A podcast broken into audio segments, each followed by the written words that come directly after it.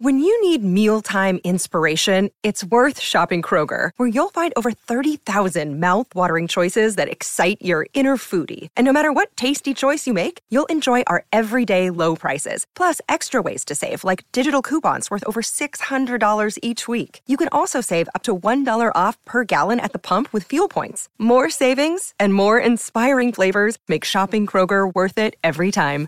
Kroger, fresh for everyone. Fuel restrictions apply. Toolmart, your complete tool centre. Proudly WA owned and operated for over 40 years. This is The Drive Show with Peter Vlahos. Doing alright.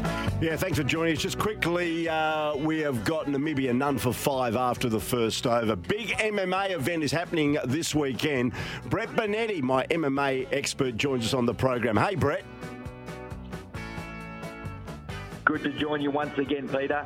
Well, we spoke during the course of today, and you said to me that UFC 280, which is on this Sunday, unusually in the United Arab Emirates of all places, is a big card.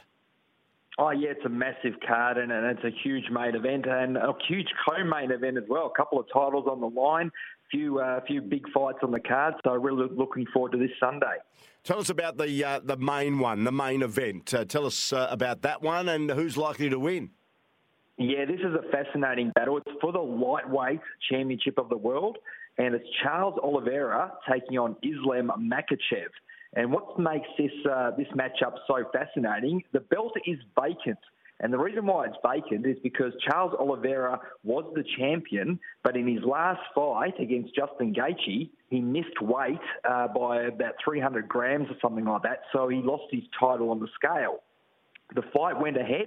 He won the fight, but uh, but obviously couldn't win the title. So now it's a vacant belt against a very dangerous Makhachev, who is a very good ground game specialist. What makes this matchup so fascinating is Oliveira is very good on the ground as well, but he's improved on the feet, so it's going to be a really uh, fascinating matchup. So, what do you think? Uh, who's going to take it? The uh, the vacant belt that's up for grabs this Sunday. I tell you what, the favourite is Makhachev, and a lot of people are on uh, on the Makhachev bandwagon because he's been tearing through his opponents uh, very quickly with his ground game. But I'm going to go with I'm going to stick with Charles Oliveira here. Uh, because again, he is a really good ground game specialist himself. He's very comfortable there, but he's improved his his stand up work. So he doesn't mind getting hit to get the fight where he wants it. So both guys are on massive win streaks as well. Oliveira won his last 11, Makhachev last 10. So both guys come in in winning form, but I believe that uh, that Oliveira is going to uh, get the belt back. Now the co-main event is a UFC bantamweight championship bout. Tell us more about this one. Yeah, this is a, another interesting uh, matchup, Peter, because Aljamain uh, Sterling was known as a paper champ for a while by the way he won the belt over Piotr, Piotr Yan, who is actually on this card as well, by the way. But uh, but he, he basically won the rematch, so all of a sudden he put some credibility into his name by winning the uh, the fight uh, fair and square. But he takes on a former two-time champion in TJ TJ Dillashaw. And TJ Dillashaw is a former champion, but his name's a bit tainted, Peter, because he failed a uh, drug test uh, uh, probably about two and a half years ago. Uh, probably longer than that. He's uh, served a two-year suspension. He got, uh, you know, admitted taking the EPO. So his his name's a bit tainted out there. So a lot of the fans aren't fans anymore. But but he did his time. He won his fight back and earns the title shot against with a belt he didn't lose in the end. So um, it's going to be interesting, but I think that TJ Dillashaw, a lot of fans won't like this, but I think that uh, that he's going to get his belt back uh, with a victory over Sterling. The key to the matchup here, Sterling needs to get the fight to the ground.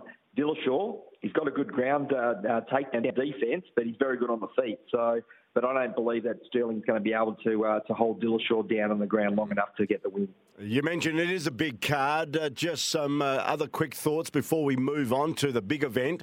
That's going to be happening here in Perth at RAC Arena on February the 12th. Yeah, I, I like the bantamweight matchup between former champion Piotr Yan, who were really surprised that he lost the, that last fight against Aljamain Sterling. He takes on an up and coming Sean O'Malley, who is a fan favourite, making a lot of noise, uh, very uh, you know big in the social media game, has talkback shows and stuff like that. Uh, but look, I think it's too early for Sean O'Malley. I think he's a very good striker.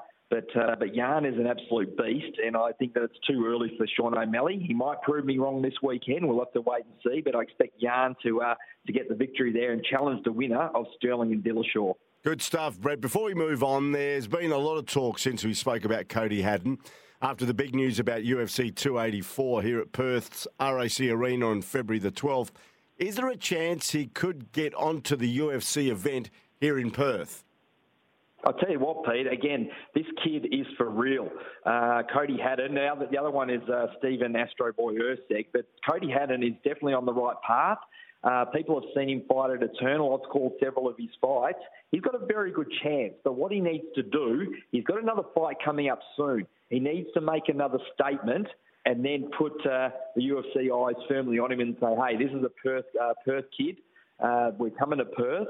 Uh, so he needs to keep making the statements, and I believe that he's got a good chance. But there is a massive push for Cody Haddon, who I've labelled the future, to be on that card in UFC uh, in, on February 12th at good. RAC Arena. Oh, good stuff, Brendan. Of course, you'll keep us right up to date uh, as we head closer to February the 12th there at RAC Arena. What an event that's going to be. Thanks for joining us here tonight, mate. We'll keep in touch. Will do, Peter. You have a great day. Good on you, Brett. Uh, Brett Benetti, our MMA expert, looks at everything to do with boxing and, of course, uh, UFC as we count down to that big event in Perth uh, early in February, February the 12th to be exact. I hear the tickets are going uh, crazy for that event. All right, that's been the show. Drive with Peter Vlahos for tonight. I'll be back on Saturday at 9am with Nat Medhurst, the former Australian Diamonds champion. She co-hosts the Ladbrokes Lounge with yours truly. Look forward to your company then. Thanks, Lee, and thanks, Jimmy. Enjoy your Friday tomorrow and catch you on Saturday.